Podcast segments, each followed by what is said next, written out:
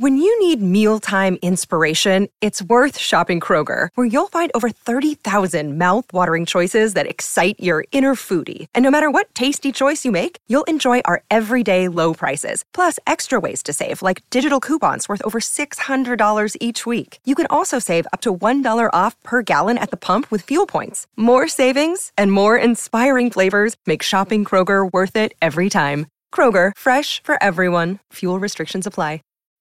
When you need mealtime inspiration, it's worth shopping Kroger, where you'll find over 30,000 mouthwatering choices that excite your inner foodie. And no matter what tasty choice you make, you'll enjoy our everyday low prices, plus extra ways to save, like digital coupons worth over $600 each week. You can also save up to $1 off per gallon at the pump with fuel points. More savings and more inspiring flavors make shopping Kroger worth it every time. Kroger, fresh for everyone. Fuel restrictions apply.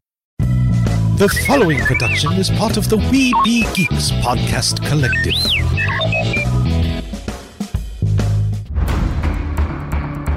From days long ago, from uncharted regions of the universe, comes a legend.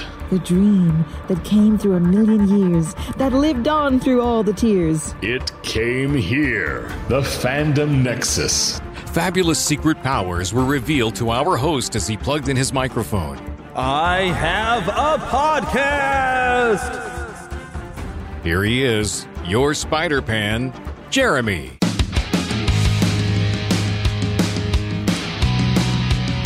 Hello, good morning, good evening, good afternoon, whatever time it is that you're here listening. For me, it is, uh, I guess, late afternoon. It's like 4:10 p.m. right now.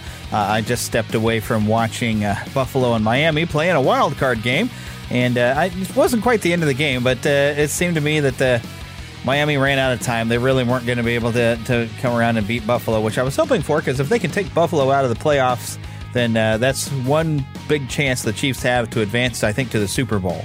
Uh, but really, I think our, our biggest threats were uh, Buffalo, of course, and then uh, the Chargers. With the Chargers actually lost the Jacksonville Jaguars yesterday, uh, as of time of recording here on a Sunday. But yeah, they lost on a Saturday.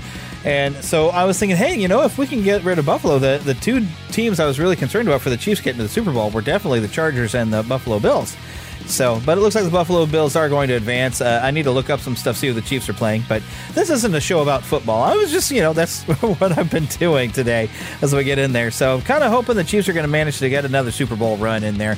Uh, it's been a kind of a rough season for us this year. So, are you uh, rooting for your team still going on in the playoffs? Are you, uh, or did you even care? I don't know. Uh, let me know. Send us an email, podcast at neverlandpodcast.com. Today, though, it's going to be a, a, different sort of show. It's going to be a lot more casual. I'm going to spend, I think, more time talking about some games and what I've been playing and just kind of talk to you a bit. Uh, I was sort of prepping to maybe try to do a show last weekend because I would like to get back to where I'm doing an every weekend show. Uh, things kind of went a little wrong there because Philip could not uh, make it into a show at any point. He was pretty sick there for a while. I think he's much better now, but uh, I haven't really had time to coordinate with him. Uh, so I'm just going to do a solo show today, and so we're just going to spend a little time together. You know, you you've wanted to spend some time with me, haven't you? Haven't you? Really? Haven't you? I hope. But that's pretty much what we're going to do. I'm just going to spend some time talking at you. So uh, the, the, funny thing is, is all right, so you normally I start the show with what have you been watching and what have you been playing. Well, I haven't been really watching anything because I've been too busy playing. I, have got a backlog of games, and I meant while I was off on my Christmas vacation to catch up on my backlog of games. But things didn't work out that way. And I may have discussed that a little bit in the last show when we were doing our year in review, but I'm going to talk about that a little bit more. And that'll be kind of a main focal topic uh, of what I've been playing and some of my thoughts. I've had some reviews on, uh, uh, let's see, I guess I've uh, gone through at least two different games, and I'm working my way through a third right now. And uh, there should be fun things to talk about here on the show, so I'm saving those for later. So what I'm going to do instead here is move right on to some news.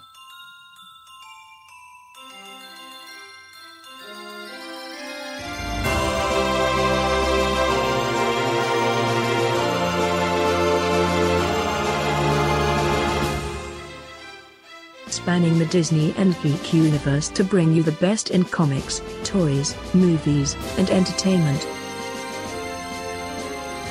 This is news from around Neverland. Something for all of you. Uh, well, I guess this has already been released. Uh, whoops, hey, got a thing that popped up in my way there when I was trying to look at this. But Teenage Mutant Ninja Turtles Shredder's Revenge uh, has popped up as an Android and Apple from Tribute Games. Uh, so I guess this means it's available to play on your mobile device. Uh, but I, I, haven't really looked into this. Uh, this has come out on the 10th. I've also heard that there's supposed to be some updates coming on this very, very soon. I don't have a whole lot of information about this, uh, but I noticed that IGN was talking about this as a, as a newer game and uh, had it listed for Android and Apple. So I'm figuring this must mean that there is a mobile version of Teenage Mutant Ninja Turtles Shredder's Revenge. I was seeing something online, uh, or at least on my PlayStation, they were talking about some sort of an update coming. Uh, I haven't seen that update happen yet. Uh, I have heard that the Cowabunga collection, however, has gotten some update where they'll have a little bit more online play on some of the other games that did not feature it before. Uh, I believe uh, we're talking Turtles in Time. Uh, I was, you know, I saw a little something. I didn't really get a chance to grab anything about it to uh, have any better information for you. I apologize for that, but uh, uh definitely, if uh, if you don't have a system to play that game on, and you but you do have a phone, uh, give it a shot. I don't know how much how good that would be on a phone, but it's a fun game. Uh, it might be hard to work on a phone. I'm not too good at playing things like that of that nature on my phone. You know, I, I play solitaire and I play Wordle, you know, on my phone, it's a little bit every day. But coming up later this month, Forspoken coming out for the PlayStation. Uh, I think I think mainly PlayStation Five. I'm not sure if PlayStation Four is getting this game or not. Also going to be available on PC. This is coming out. Uh, it is a Square Enix game. Uh, it, the look of it is impressive. There has been a demo out on the PS5. I tried it out though. I I had a hard time with the gameplay, and then I then I fell off of a bridge and had no idea how to get back. So. Um, I don't know how much I'm looking forward to this game necessarily because like the demo didn't really impress me, but I mean it it looks great. Uh, and it's a, a, different sort of a combat system. I, I found it difficult to wrap my head around, I guess. But uh, there's a lot of people excited about this. I'm going to see how people respond to it when the final release, because sometimes the demo version is a little different from the final release of a game. But Forspoken is supposed to come out January 24th, and I bet some of you are actually looking forward to that. You've probably heard of this game. and It's been there's been a lot of talk going on about this game for quite some time. Also, we've got a remake of the uh, I guess sci-fi horror classic. We're we going to call it that? Dead Space uh, coming to the Xbox systems, PC, and PlayStation on January the 27th. Now, I recall playing a demo back on my Xbox 360 way back in those days of Dead Space, and I can, you know, I couldn't quite get into it. I didn't understand the concept that you're supposed to blast the limbs off the monsters. And because I was trying to play it like a Resident Evil game and it wasn't working, and I was getting frustrated, like this doesn't seem to work. I don't like this. And it wasn't until later. I mean, there's been a whole series of games. There's been a lot of big fans of this game, and I thought, well, maybe I need to give this another go, but it's uh, I don't think it's streaming anywhere. You know, I have the PlayStation Plus full membership. You know, I'm paying seventeen ninety nine for the whole package deal. Uh, but uh, I don't believe that you can play uh, the original. I think you can play like Dead Space Three, which apparently was more of an action style game. It was a very different one. Uh, but here, this remake is coming, and uh, I might look into it. I mean, that's not something we normally cover on this show because it's a very uh, dark and a horror type of thing, and we usually don't go that direction for films. But I don't know, games to me seem a little different. But yeah. Yeah. Okay. So moving on. All right. I got another thing here. Uh, brand portal from Gameloft. Where we going? Here we go. Uh, collections. Dreams. Disney Dreamlight Valley. There was a uh, release update here recently. There was a lot of things for holidays for those of you playing Disney Dreamlight Valley. Which, by the way, we're going to talk about this a bit later. Uh, but I did find a page for Gameloft here, and that's why I was reading off the brand portal. They they released an update uh, letting everybody know that they've uh, got Buzz Lightyear Woody uh, recently released, and also uh, Stitch has recently been released to the game. So if you are uh, somebody who maybe was playing it beforehand, like uh, I think what they didn't they launch this thing like September October. if you were playing then and you've done everything that you could think to do, and then you walked away, you, you want to come back and check out some of the um, new characters that are popping up, and that's actually kind of the point where I'm at, and I'm I'm going to get into that here also a little bit later. Uh, ooh, looky there! I have some great audio for you here. They were talking to the Cal Kestis actor, if you know what I'm talking about. Here we go. Star Wars Jedi Survivor, Cameron Monaghan talking about the game, March 17th, 2023. The Star Wars Galaxy at this time is at an extremely dark point Um, and the situation for a Jedi uh, has never been worse than what it is for Cal. Um, so he's looking for any way to um, to affect change, to, to survive, to protect the things that he cares about, and that's becoming increasingly difficult. And uh, I think Cal is at this point where he is even questioning how it is that he's supposed to proceed and what his next move should be. And so, when an opportunity uh, seemingly presents itself for him, he's going to throw himself at it full force. And um, yeah, that, that's kind of what launches us into our story.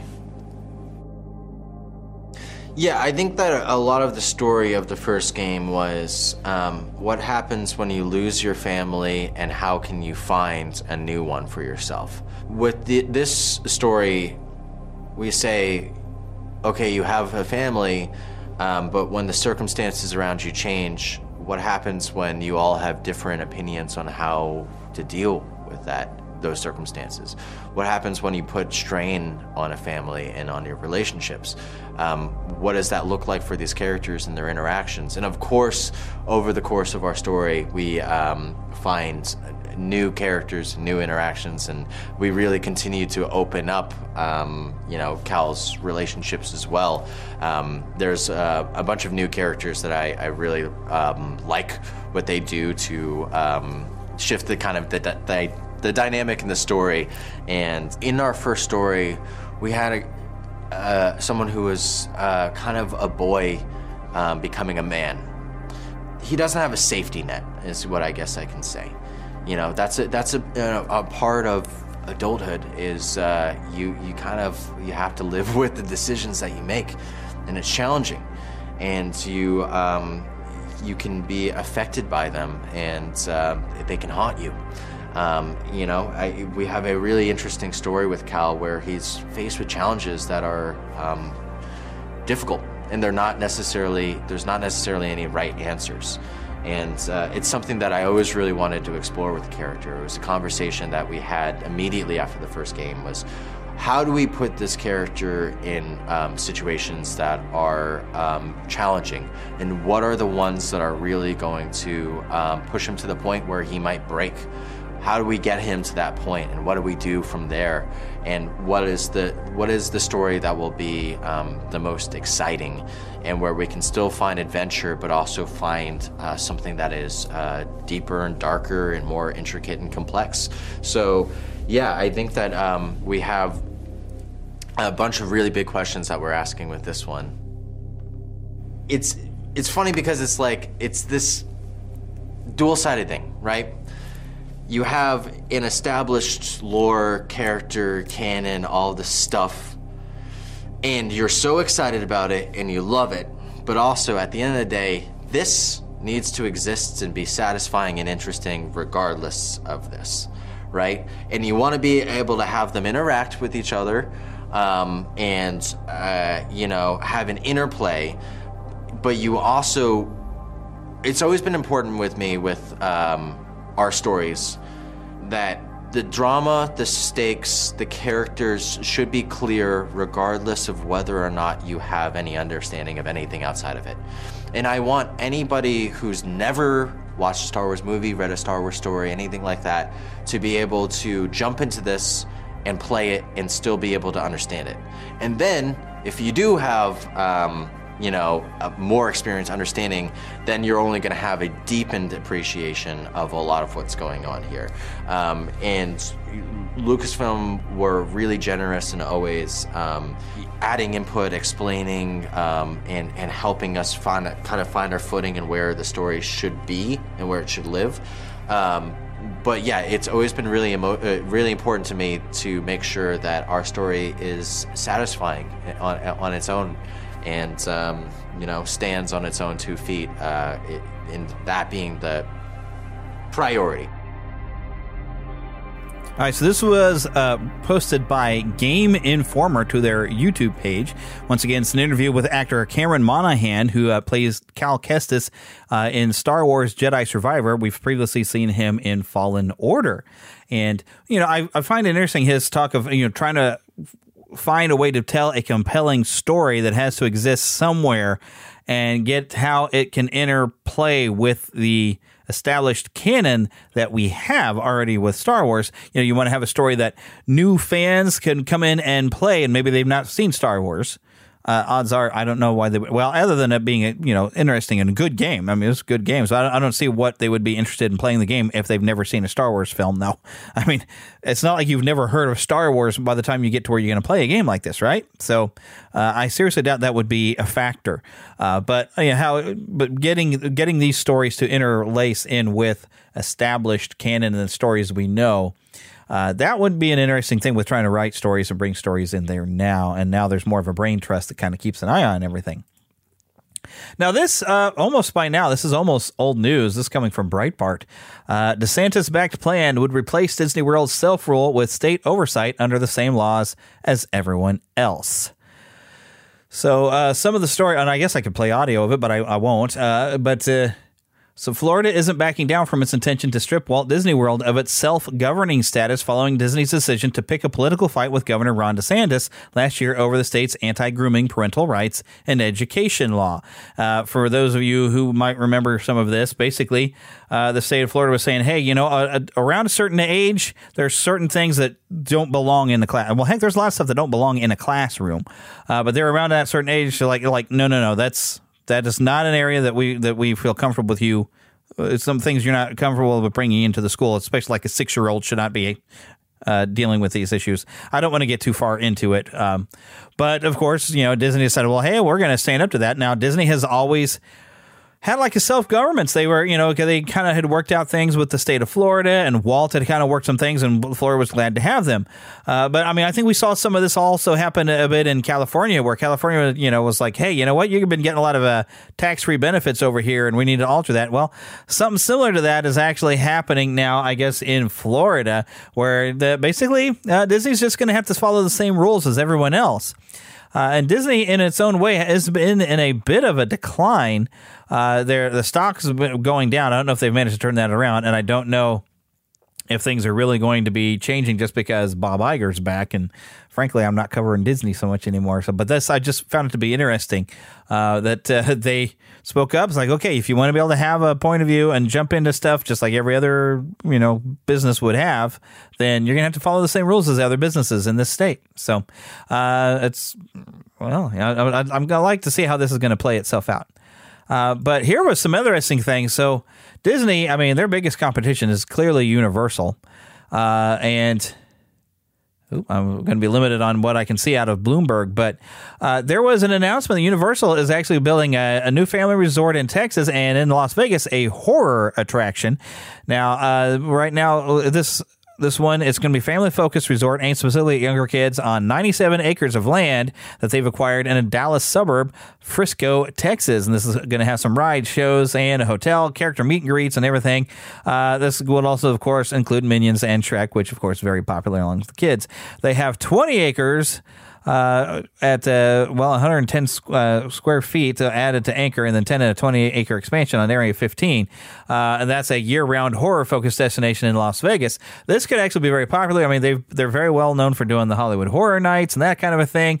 Uh, so this I think is going to work out pretty well for Universal. Uh, in fact, recently Universal just opened. I, I, I think in Florida supposed to get one too, but Hollywood. I've been seeing a lot of footage of the Hollywood Nintendo World uh, opening up in Universal, and there's just some neat stuff. And having a, this great Super Mario area is going to go gangbusters when this movie comes out. But I mean, the stuff they have in that park is just fantastic. But Universal has really got some great licensed properties and some really good stuff popping up.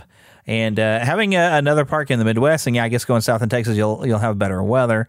Uh, I'd still, you know, I always said Disney should have built a park here in Kansas City, and they almost built one in Marceline. It would have been nice if that would have happened here in one of Disney's hometowns here, but that's okay.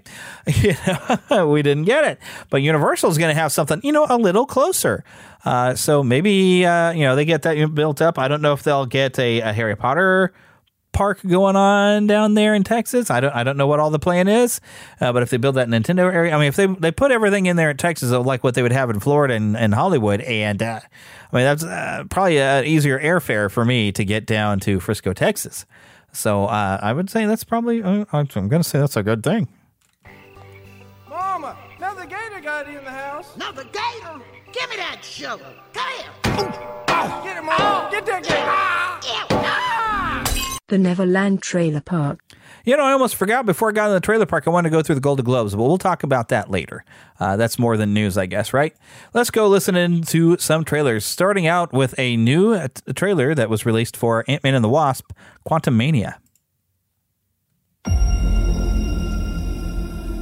You're an interesting man, Scott Lang. You're an Avenger. You have a daughter.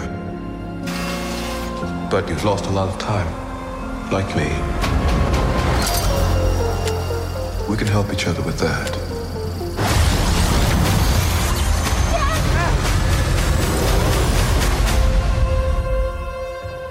Who are you?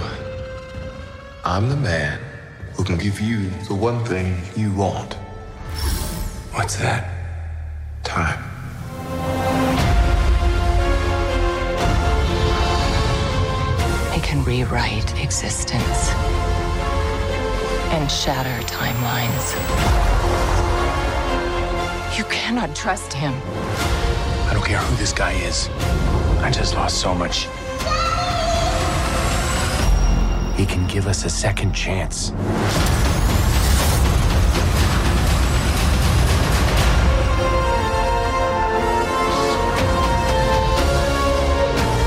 Let me make this easy for you.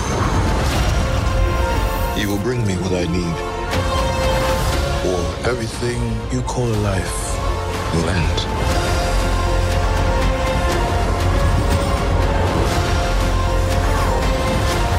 This is all my fault.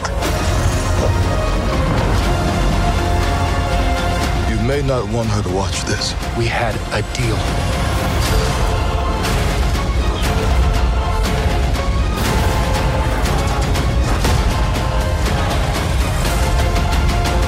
Thought you could win.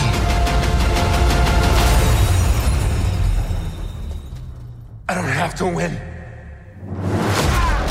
We both just have to lose.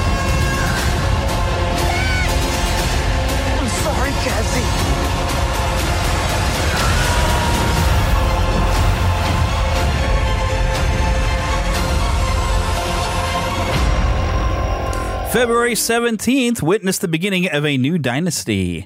Uh, this uh, looks very interesting. I got to say, I'm uh, appreciating getting a couple couple of brief looks at MODOK appearing in this. Uh, I have heard some say that this trailer almost gives away a little too much.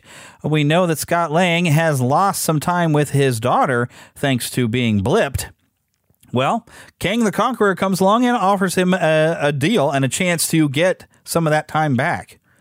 So, as we also are, are told, um, not going to keep that promise and that deal. Well, did you expect him to? But I, you know, you, they don't tell us though what it is that uh, Ant Man is going after for uh, Kang the Conqueror. So we don't know what he's going after. Something having to do with, within the quantum realm.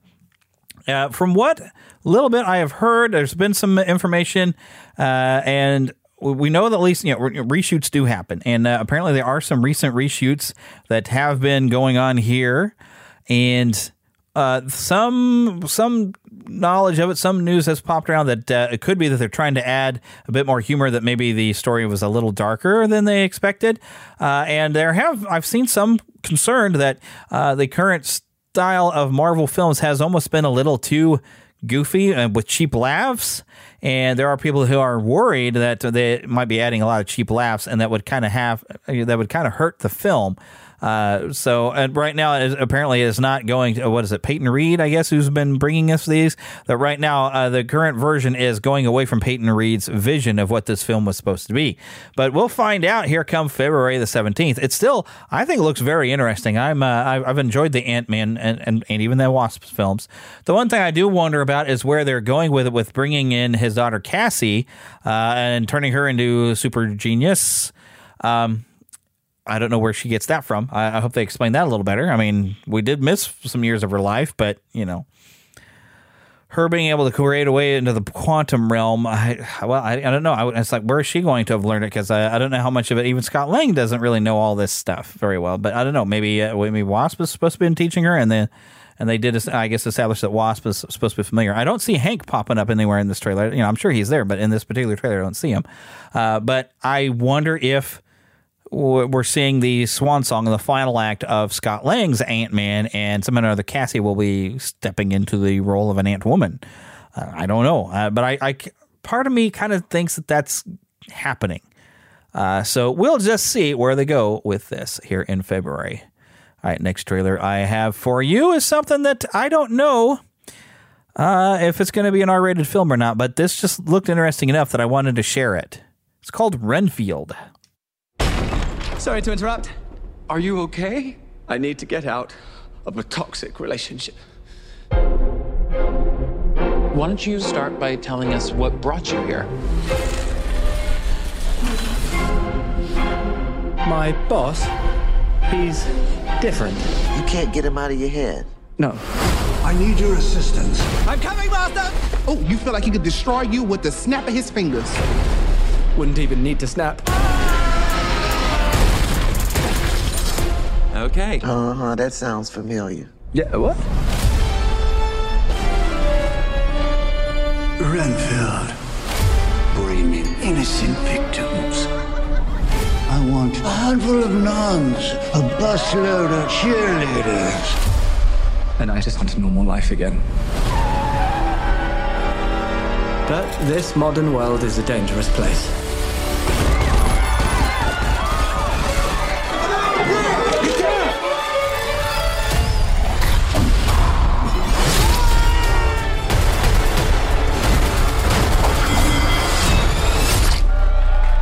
Thank you. You saved my life. Did I watch you cut a guy with a decorative serving platter? It's all in the wrist. Let me explain. My boss gave me this power. In return, I tend to his needs, including care, feeding. You bring him people to eat? You're like the guy that gets the villain's Postmates. But if you were to stop focusing on his needs, what would happen? He won't grow to full power. Exactly. He won't grow to full power. What? That's so weird. Why would you phrase it like that? But yes. Hi. Are you here for the meeting? Well, come on. No! No! Some call me the Dark One, others the Lord of Death. To most, I am Barack. Okay, obviously we're dealing with a little bit more than just narcissism here. Let's eat. April 14th, Renfield. And here's the description we have here on the Universal Pictures official channel. Evil doesn't span eternity without a little help. In this modern monster tale of Dracula's loyal servant, Nicholas Hoult from Mad Max Fury Road and the X Men franchise, I believe he's played Beast uh, in the more recent films. Uh, he stars as Renfield, the tortured aide to history's most narcissistic boss, Dracula, played by Nicolas Cage. Heck yeah, I love this. Uh, Renfield is forced to procure his master's prey and do his every bidding, no matter how debased. But now, after centuries of servitude, Renfield is ready to see if there's a life outside the shadow of the Prince of Darkness, if he can only figure out a way how to end his codependency. Renfield's directed by Chris McKay, uh, known for Tomorrow War and the Lego Batman movie, from a screenplay by Ryan Ridley from the Ghosted series and the Rick and Morty series, based on an original idea by The Walking Dead and Invincible creator Robert Kirkman. The film co-stars Awkwafina, I'm sure we, we know her. She was in Shang-Chi and the Legend of the Ten Rings. Uh, ben Schwartz, uh, he's Sonic, you know, the and also the After Party. And Adrian Martinez from The Secret Life of Walter Mitty and Focus. And the Emmy winner and Oscar nominee Shohreh Aghdashloo from House of Saddam and House of Sand of Fog. Renfield is produced by Skybound Entertainment partners Robert Kirkman and David Alpert, uh, known for Walking Dead and Invincible.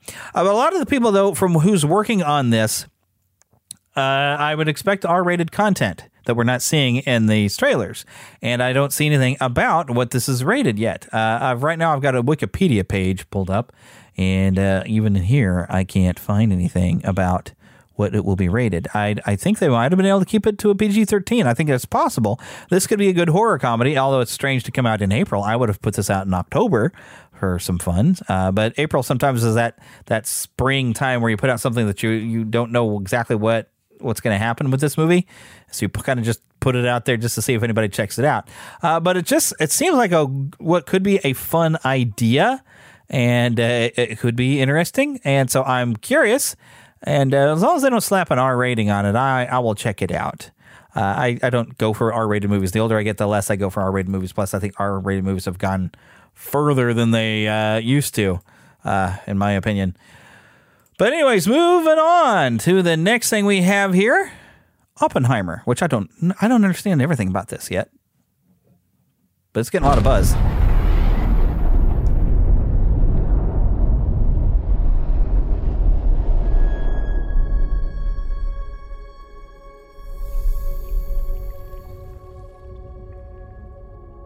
We imagine a future. And our imaginings horrify us.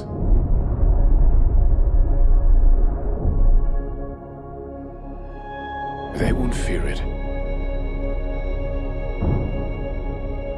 Until they understand it.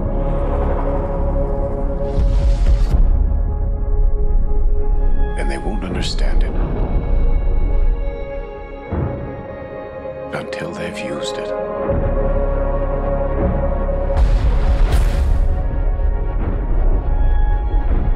Theory will take you only so far.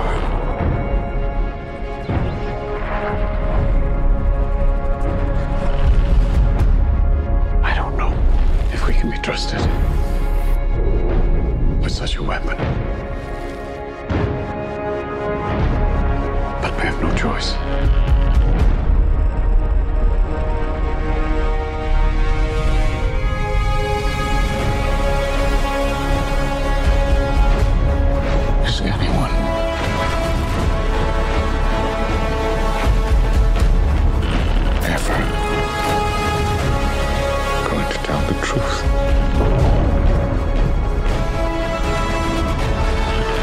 Happening here?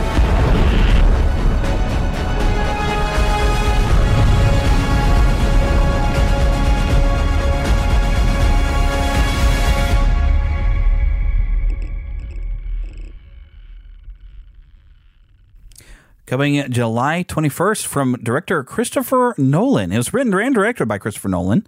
Oppenheimer is an IMAX shot epic thriller that thrusts audiences into the pulse pounding paradox of the enigmatic man who must risk destroying the world in order to save it.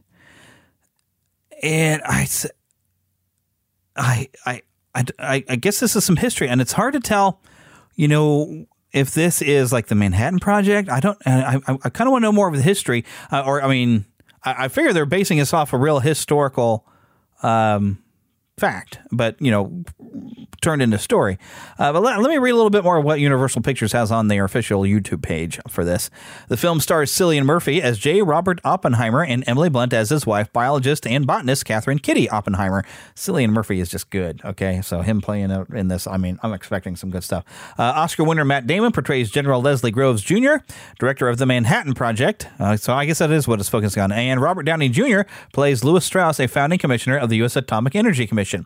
So I think. Um, if I was to guess at this, this might be like the you know the discovery of atomic energy and the uses it could be in providing energy versus the uses of how it could be a weapon, and the the the, the conflict of interest of when when you discover this of what could happen, and uh, what we know it did eventually happen. I mean, this we used it. Uh, and now hopefully no one ever uses it again, although I think Russia's getting awful close to using it, but that's a whole other issue. I don't want to bring the show down. Um, but uh, yeah, there's a lot of different people in this, and this looks very interesting. Uh, film is based on the Pulitzer Prize winning book American Prometheus, The Triumph and Tragedy of J. Robert Oppenheimer by Kai Bird and the late Martin J. Sherwin. The film was produced by Emma Thomas, Atlas Entertainment's Charles Rubin, and Christopher Nolan. Uh, and he, we have seen Christopher Nolan doing some um, some historical drama with Dunkirk, which I still haven't gotten a chance to see that yet. Um, but yeah, this uh, it's it's got my attention. I am very curious about this, uh, so I definitely do want to check this film out when it comes out. But that's all I have right now for the trailer park, and now I just want to get into some fun content. All right, so first, uh, this was kind of news, but also I just wanted to share. Uh, there's a lot of these movies I really didn't get to see, but the, the 80th Golden Globe Awards happened this past week. Uh, Best Picture for Drama was The Fabelmans, which is a Steven Spielberg film uh, about a young uh, filmmaker. I what I've seen of this, I you know, it seems like they haven't really given away a lot of story on that, but uh, it did catch my eye. It looked like it would be interesting. Um, I think it might be available to watch streaming right now, um, but I haven't watched it. Uh, I do plan to check it out. A couple of things that were nominated that I did see was uh, was the Elvis film with Austin Butler and Top Gun Maverick also nominated. Uh, another nomination to those of you who are interested, Avatar: The Way of Water also nominated. Personally, I'm not interested. Uh, I could get into the issue, and I don't want to bring the show down.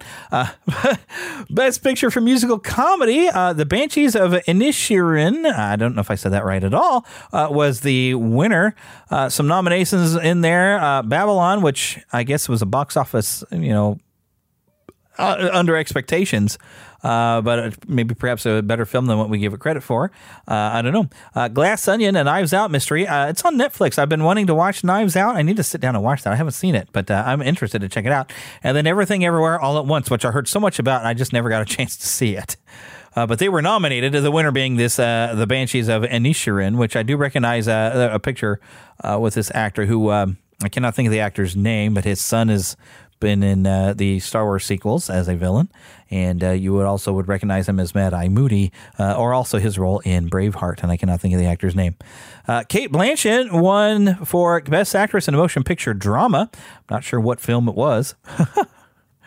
Uh, let's see, Best Actor Motion Picture Drama. Austin Butler uh, for his portrayal of Elvis. And I have to say, yeah, I, I totally agree with that because he, it was amazing how he transformed uh, into Elvis.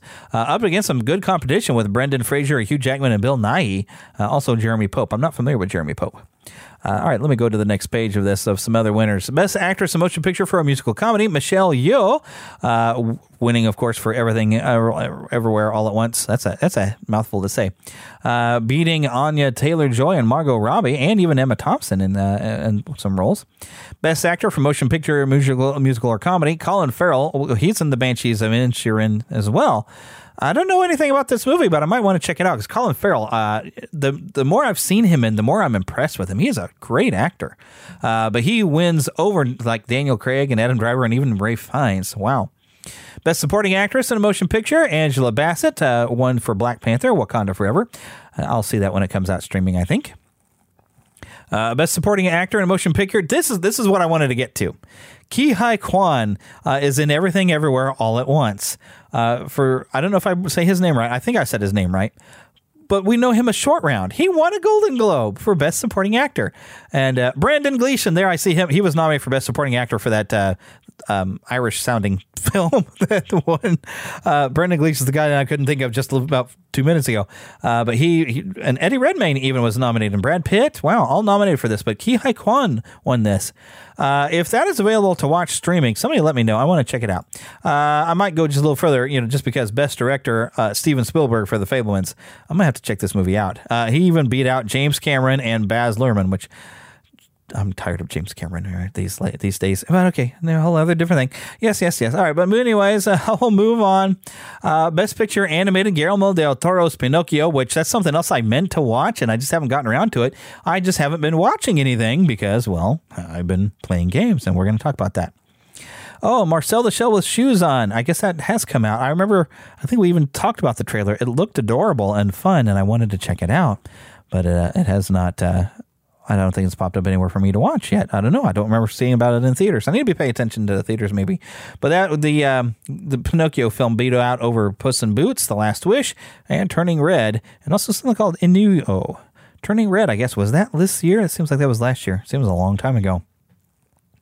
But yeah, that's just a few things I wanted to mention from the Golden Globes before I get into what I'm going to talk about of what I've been playing uh, these past couple weeks, and uh, with you know returning to work here for the last couple weeks, you know, because vacation has to end, and I had to go back to work. Uh, but I'm you know, trying to find time to play stuff that I, you know, I had meant when I started a vacation. I, I had just recently picked up Final Fantasy VII Crisis Core Reunion. Uh, which isn't so much a remake of the Crisis Core game that was a PSP only, as more was like reskinning it, and you can tell it's reskinned when you play it because some of the animations when you're in, interacting with other characters or or watching a cutscene, um, the way they'll make a right or a left turn didn't seem like it was motion captured like the remake is. It's, it, it, they do this unnatural, what I call a Resident Evil tank control move. They'll rotate left and then walk off, you know, that kind of thing. Uh, if, you, if you don't understand what I'm talking about, if you play this game and you see it, you'll know what I'm talking about. They have this turn and then walk instead of like a normal human would do would kind of make your stride as you're walking away and you turning left kind of at the same time all right? There's a difference and you can see the difference in the animation compared to the remake of final fantasy VII versus this. Now is that a complaint? No I, am not complaining about this game at all. I had a grand time playing it because i did finally get around to playing it. Um, I just didn't play it at the time that I thought I would. I did though. I mean, I um, I mainly spent some time on Saturdays and stuff doing it, and I did uh, spend some vacation time doing it. Uh, but so I'll go ahead and I'll talk about this game before I talk about the game that dominated most of my vacation that I didn't expect to play. Uh, but yes, uh, this definitely gets a recommendation from me. This helps fill in um, a little bit of the. It's a prequel to the Final Fantasy VII remake uh, and prequel to the Final Fantasy VII game because at the time that this story of this game and they kept to it, I think, pretty well. This was a prequel to the original Final Fantasy VII game, and it tells the story of Zack Fair, how he meets up with Aerith and uh, their relationship uh, before he goes on an ill-fated journey with uh, Cloud, uh, Cloud Strife, we know from the Final Fantasy VII, which I really don't want to spoil too much here, but I mean, we go through a whole incident. If those of you who are familiar with the Final Fantasy VII story, uh, when they go to Nibelheim, which, you know, it's Cloud Strife's hometown, and the incident that happens there, it's a, like a lot of a big build up to that. This is like Sephiroth begins, okay? And Sephiroth being the main villain from Final Fantasy VII. Uh, but this tells the story of some different villains, uh, a guy named Genesis. Uh, and we, we get to see the, the people who trained Zack in the soldier program and how he becomes soldier first class and what happens to the people that trained him and also the getting into the genetic experiments that Shinra was doing on their their soldiers.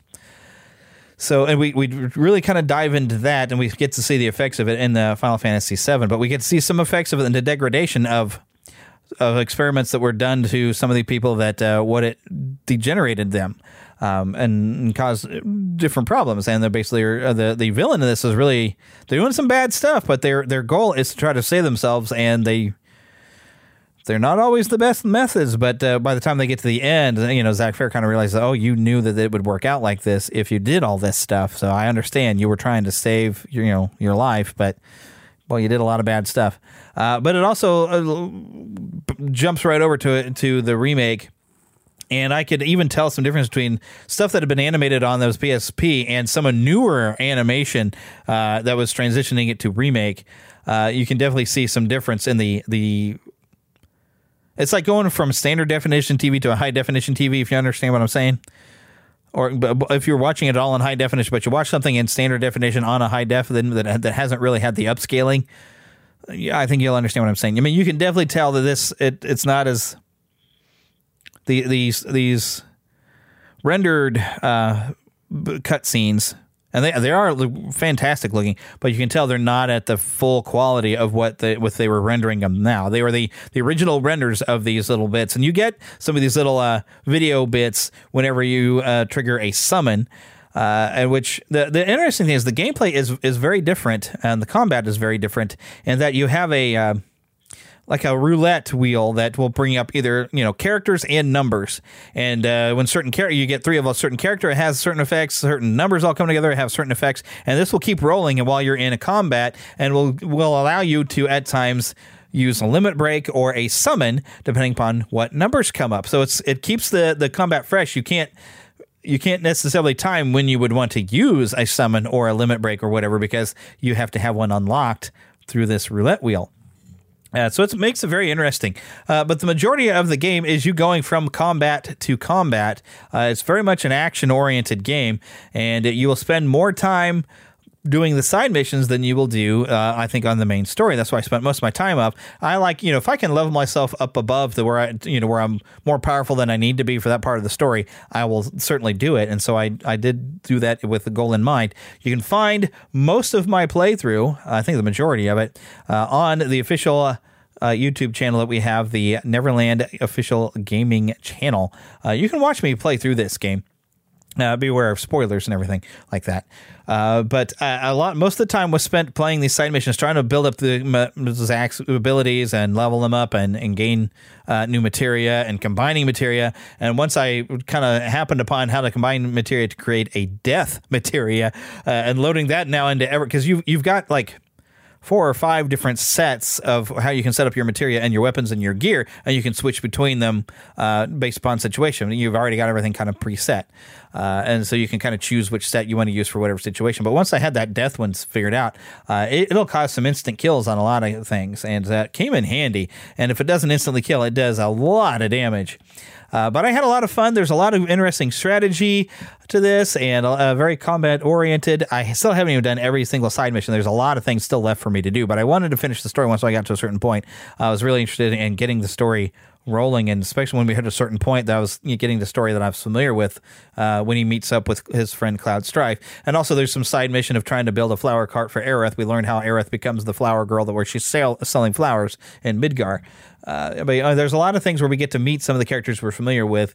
Um, uh, going into this, and also getting to see at the point where Zack Fair and Cloud Strife big, uh, after Nibelheim are then themselves experimented on. You get to see a lot more about uh, Professor Hojo trying to create Sephiroth clones.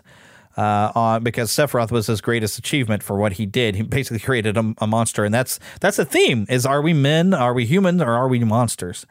Uh, for what's been done to us. And uh, a lot of stuff is done to Cloud and Zack over the course of about four years. Uh, and then it's years later that they make a return, and uh, they that was Zack Fair and Cloud. Zack, the Cloud is kind of out of it, but Zack doesn't realize he's lost so much time. And there's some really good, heartbreaking scenes uh, or bits where he finds out about all these letters that Aerith wrote him, uh, not knowing where he was and then she eventually just stopped writing letters after about 88 letters. And you'll learn some stuff about some characters that you thought maybe were kind of bad, but maybe they're not all bad uh, due to uh, some of the stuff dealing with these letters, but I, I, don't want to spill any more guts. I'm, I do not want to spoil this for you. Uh, I do recommend it. I did have a lot of fun playing through this game, uh, so definitely. And I, did I enjoy it as much as the remake? Maybe not necessarily. I really love the the, the remake. was a great uh, journey and adventure through story. This is uh, it was when it originally was made on it was on a smaller system, and it was more focused on gameplay and action gameplay and a little less on the story, but it was still an interesting story and it was still fun to play. Uh, so I definitely recommend this for it's. Uh, I believe might be on PC now, but probably not. But it is for PS5 and I believe PS4 as well.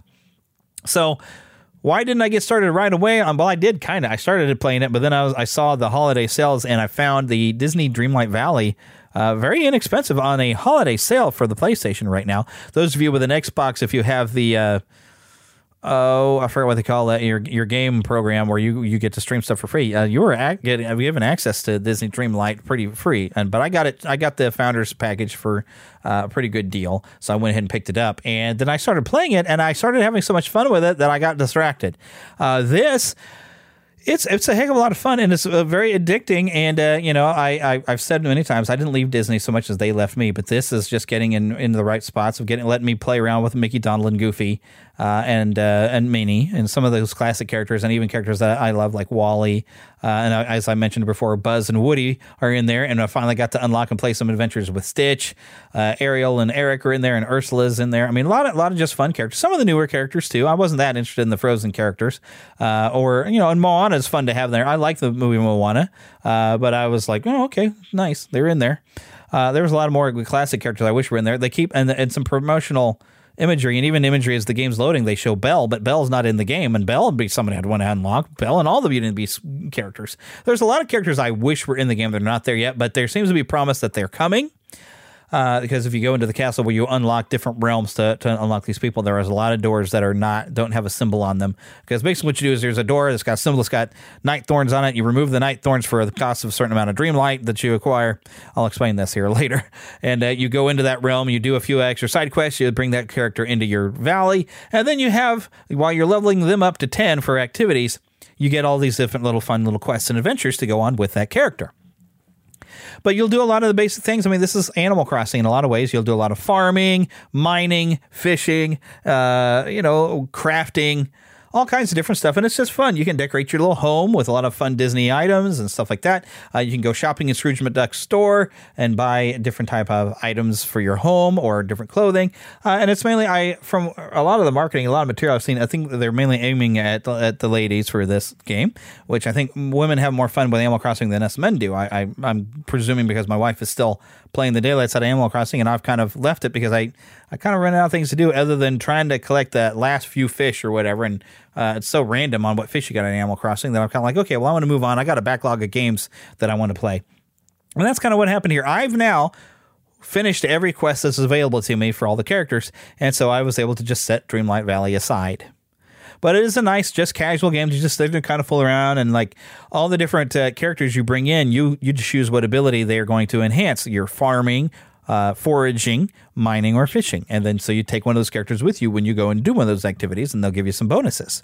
And also, if you're trying to level them up, they'll get a little bit bonus experience for different things and they'll help you when you're trying to you know iron ore is the biggest commodity i needed all the time is iron ore to make iron ingots which takes five ore to make one ingot and then some quests I need like 10 ingots. So yeah, it's uh, you, it's a whole lot of harvest, harvest, harvest, and you have a certain amount of energy level that they put in there because Gameloft is, I think, more familiar with making mobile games, and they have an energy level that, oh, yep, you're out of time for today. You've run out of energy unless you want to pay a little extra to the mobile game, you know. But now I've already bought the game, so now I can just if I run home, I get all my energy back. Or if I eat some food, and there's also a cooking aspect. And I've had a lot of fun looking up all the different recipes and making the different recipes, and working in Remy's restaurant, Chez Remy, making restaurants for all of the Disney characters that come in and will order food. Uh, so I mean, there's a lot of different fun activities, and it's really casual. You can just sit sit there and fool around and, and do stuff. Uh, there is one thing I'd kind of like to craft. There's like the Mickey Mouse water tower. Uh, I kind of want to craft it, but it takes a lot of materials, and I'm like, oh, I'm so tired of harvesting iron ore that I don't want to go and grab a need hundred ingots. I think for that thing. So uh, you know, I run out of things to do, and I'll move on and play something else. But when the next edition comes out, when I hear about it, I will jump back on and play with the new editions. Uh, so it's definitely, I think, worth picking up if you still enjoy some of the Disney characters. So the the next thing, I'm about to move my microphone around. Uh, the next thing that I've been playing here recently, and I'm still working on my first playthrough, uh, and I have a little bit of footage of me trying out uh, Lego Star Wars: The Skywalker Saga, uh, but the video that I have online, the videos that I have, I I was still kind of getting my bearings, and I'm used to the old Lego games where you basically just want to collect as many studs as you possibly can so you can unlock stuff. Um, and they have a lot of hub areas, uh, like or worlds or planets. Like on Tatooine, you have like a Jundland Waste area. You also have Mos Espa or Mos Eisley, uh, different areas that you can play through through some story modes of that, but not necessarily be playing a level. Uh, but it's also open world. Each one is like an open world. And there's a lot of activities to do to collect studs, uh, collect data cards, collect kyber crystals, so many different things to collect to unlock things. And I got caught up in just running around collecting stuff that I was like, I'm really not getting anywhere in the story. And I'm sure I made some fairly boring videos. Uh, well, I just I quit making videos and I was like, you know what? I am just going to focus on playing through some of the stories. So now I've played through uh, the original trilogy and let's see, I believe I'm about to start Revenge of the Sith. I, I went through the original trilogy, then I've gone back and started playing the prequels, and eventually I'll get around to playing the sequels. I'll play I'll play all of the uh, through the story things, and I've worked on unlocking a few things. There's one thing I wish I could have uh, I would have known I could unlock f- first. I would have done it first, and that is with one data card and about a million Lego studs, you can unlock you double your um, the the value of the Lego sets which of course after doubling by, by going 2 million now you can four times you know it, it goes up each time. But so i want to go through those levels to get where all my studs are more valuable and then it'll be a lot easier to unlock enough studs to purchase all these side characters that i unlock or ships. Uh, and there's different character classes. There's scoundrels there's scavengers there's evil characters, there's hero characters, there's Jedi's, and there's dark side characters, and there's then there's extra characters. And one goofy uh, character, I believe he was marked as an extra, was Frozen Han. I haven't played with Frozen Han, but I unlocked him because I thought it was hilarious that he's these are playable characters, Frozen Han. Uh, but there's so much activities in there that really you can go through, play the stories, have your fun doing that, and then as as casually go through and solve the puzzles and have all the fun of unlocking everything, which I believe uh, last time I spoke with Eric, he and I think he yeah last show I think he was talking about he's still working on trying to unlock everything because there is just so much, and I think he might be aiming for a platinum on that game. I don't know if I'm going to platinum and try to unlock everything on that because there's just so much, and I have a backlog of games that I want to play. Uh, so when I'm done playing through the main bits of story, I may set this aside, and I recently acquired Tunic uh, which is basically imagine a cute little fox dressed up like Link from the Legend of Zelda series. I would like to play that. Also, I need to, I guess, sit and play these God of War games, and I've got even some PlayStation 4 games that stacked up. That I didn't, I didn't finish Red Dead Redemption 2 or Far Cry 4. I didn't even start Far Cry 5, but I own it. Uh, and I got a lot of games that I bought, and then a lot of games I have access to because of PlayStation Plus thing. So I want to move on to other games and play different stuff. And I even have a, a Call of Duty game that Philip gave me. Um, that uh, it was it was, it was set in the 80s. I think it's Cold War, and it's set in the 80s. And I we had fun playing it when it first came out, playing the um, uh, I forgot what you would call it, basically, where it was us versus a bunch of bots. Uh, and then we were running around a shopping mall, and I just loved it. Running around a shopping mall it was so 80s. It was great. There was an arcade, and we was like, all right, we're going to claim the arcade and defend it. Uh, stuff like that. Had a lot of fun playing with Philip on that. So I figure I'll play through the story on that at some point too. But I got a stack of things I want to play, and even some new th- games coming. I've already reserved a deluxe copy of Hogwarts Legacy, and I'm getting a uh, solid copy of that, not a digital copy, because I wanna I wanna get a disc. So and maybe we'll be able to talk about that a little bit later. Uh, I, like Eric's uh, best friend Adrian Ropp, uh, we uh, had at a convention. You might be familiar with uh, Adrian Ropp. You're familiar with Disney. He did a lot of work with with Avalanche Studios before with the. Um, Disney Infinity. He drew storyboards and worked with a lot of the voice actors. I don't know if he's got a chance to work on this one. He's been ill. I think he's on dialysis and stuff now. So you know, prayers to him. And uh, I think we've we had for a long time. We were had links up where you could support him and his family and help him out financially. Uh, but I don't believe that's that campaign's going on anymore. But I don't know if he's really gotten to do a lot of work on on that. I don't know if he's still working with Avalanche. I'm not sure. Uh, but if at some point he's allowed to be able to talk about the game and he has worked on it, I would love to have him on the show to share. Uh, plus, I think he's got even some new books with his his uh, comic strips that he draws. Uh, he he's you know comic book artist. I mean, he's drawn Archie and the Pink Panther, lots of different characters. He's gotten to work on uh, for different comic companies. A lot of neat stuff, but uh, you can also buy a lot of his art directly, some prints. Uh, but yeah, he's just a really cool guy. And if he gets to come and talk to us about Hogwarts Legacy at some point, uh, I, I will try to have him on to do that. Uh, but I'm looking forward to that game coming out, and I want to have everything kind of cleaned up before that game comes out because I, I think that's going to consume a lot of my time when that game releases. So yeah, I'm trying to play through as many things as I can. So I finish work, I come home, I play. That's pretty much what I've been doing. I even took some time. I wanted to play through Stray again. Now it's available on PS5, and I went ahead instead of just having the free copy from PlayStation Plus. I was like, you know, this this this is an independent developer. Let me throw some money their way. So I went and purchased it because it was on a holiday sale as well. So I've picked that one up as well and played through it again. And I gotta say, if you have not played this game on a PS5 or with something that has haptic feedback, it's totally worth it. They moved all the cats meowing and everything. You're basically it's like you're holding the cat that you're playing as in your hands because uh, it the purrs come from it and it even vibrates in in a, in a, good purr. I mean the the haptic feedback with the vibration was just amazing with the purring and the, how the different meows and different sounds that your kitty would make and stuff. Uh, I just it was a great, much more fun, different experience. I mean I loved playing it on the PS4, but it was a much more fun experience on PS5 with all the diff- different things they can do with that controller on a PS5.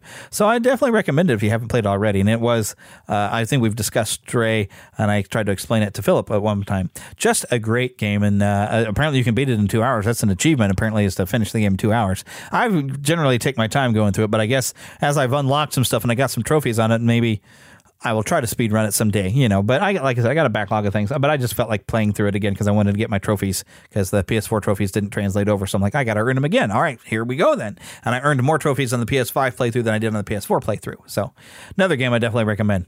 But anyways, it's time to wrap this up. I am working on some guests to come over in the next few weeks. Uh, we're looking forward to a return with Phil Lawler very soon. I'm working on that. And hey, don't forget Planet Comic Con here in Kansas City. We have a panel on both Friday and Sunday, and I'm working on seeing about getting there Saturday, but I might I might save my money because I do have a budget. Uh, I might save my money to just be able to buy things on Friday and Sunday, and so maybe I might not be there on Saturday because I'm pretty sure I will only officially be allowed in uh, my panel days. Uh, I don't think I get a free pass for Saturday, which is fine. That's I guess that's fair, you know. Uh, which means I would have to buy an expensive ticket, and that ticket is money that I could, you know, I, I could be using spending it on uh, different things. Like uh, I was just seeing some more cast from uh, from uh, Star Trek: The Next Generation, like Jonathan Frakes and Brent Spiner will be at Planet Comic Con here, and uh, if I can get in there like on a Sunday and a Friday, it's not that busy. If they're if they're there on those days, maybe I'll get into their lines and get some signed stuff. That I don't know, it's an idea. It's some stuff I'm thinking about doing. But anyways, let's wrap this up here. Of course, make sure you visit neverlandpodcast.com on the front page. Make sure you go through and find that uh, my podcast reviews. Uh, if you happen to have a podcast, and you want to see your reviews from around the world, great, great uh, service there that will send your reviews to your email. Uh, so make sure you go and visit that. And hopefully, you've all uh, now made the transition over with me to Red Circle. Uh, so we have a brand new RSS feed, by the way. Uh, Red Circle is a pretty nice service too. I, I don't know. Uh, I, I, I, there are ads that they're going to be putting in the podcast, and I'm sure you've ha- heard a few. So if you want to get away from those ads, we have a Patreon page, patreon.com/slash Neverland Podcast, for just a very a dollar a month, and you can get an ad-free RSS feed specific to you for everything I put over there. Uh, of course, we're on YouTube and Facebook and Twitter, Neverland PCast and Neverland Podcast on Facebook and Twitter, respectively. Uh, we also have a Facebook group. But I'd also like to thank Karen Kennedy, Ricky Pope of the Christian Nerds Unite, and Darren Wilhite of the Wilhite and Wall Show for helping me out with the intro. And now, get lost in an adventure. And I will see you next time.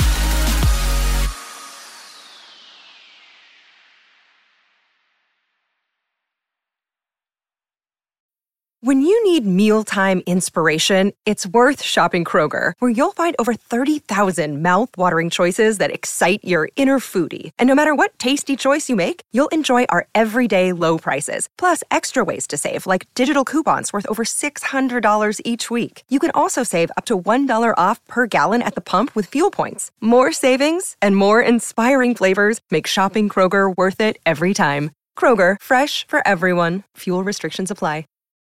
When you need mealtime inspiration, it's worth shopping Kroger, where you'll find over 30,000 mouthwatering choices that excite your inner foodie. And no matter what tasty choice you make, you'll enjoy our everyday low prices, plus extra ways to save, like digital coupons worth over $600 each week. You can also save up to $1 off per gallon at the pump with fuel points. More savings and more inspiring flavors make shopping Kroger worth it every time. Kroger, fresh for everyone. Fuel restrictions apply.